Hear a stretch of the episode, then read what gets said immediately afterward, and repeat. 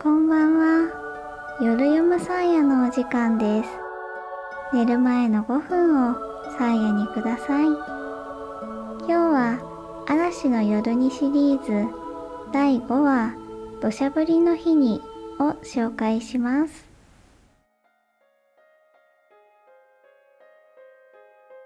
夕暮れ時の穏やかな日差しが枯れ始めたよもぎの丘を優しく照らしている。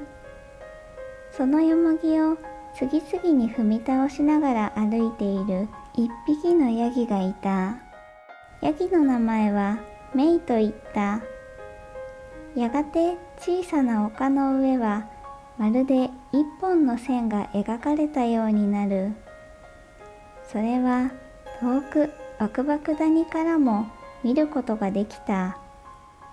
お、明日でやんすね。一匹の狼がそれを見つけてつぶやくと、バクバク谷の野原で同じようなことを始めた。どうやらそれが2匹の秘密の合図らしい。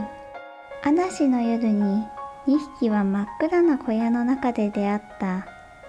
暗闇で相手が誰だかわからないまま秘密の友達になってしまったのだ。カブがメイに合図を送り終わって群れに戻るとこんな話し声が聞こえてきた。どうだい？明日あたりヤギでも食いに行かないか？いいね。そよそよ峠にでもヤギ狩りに行くか。ガブはぎょっとした。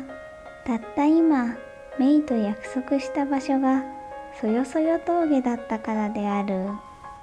おいガブ、お前も行くよな。ヤギの肉はガブの大好物だもんな。も、もちろんす。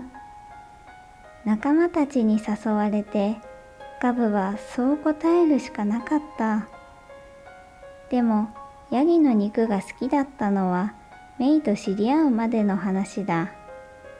今では一口も口にしていない。あくる日のそよそよ峠は雲一つないいい天気に恵まれた。狼たちはすきっ腹を抱え鋭い目を光らせてやってきた。おいここからはバラバラに分かれて獲物を探そうぜ。へい見つけたらすぐに合図をしやす。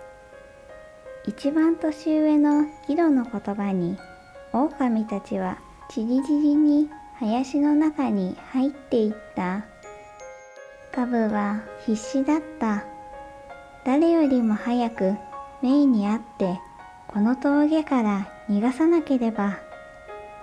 流行る気持ちを抑えてさりげなく早足でくぬぎ林を抜ける。やがて約束の金木犀の茂みが見えてきた。メイ、大変なんす。やあ、ガブ、どうしたんです？そんなに。ガブは手早く説明すると、辺りを見回した。さあ、早くこっちに。仲間の姿が見えないのを確かめると、ガブはメイに合図をした。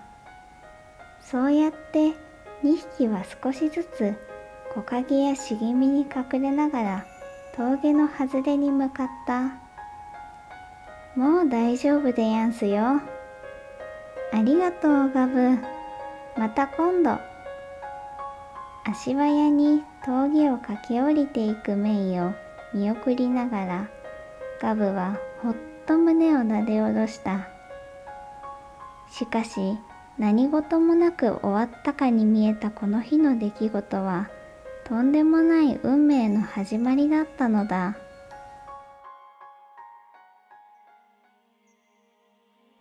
今日のお話はここまで。続きはまた来週お話ししますね。皆さん今日も一日お疲れ様でした。おやすみなさい。さあやでした。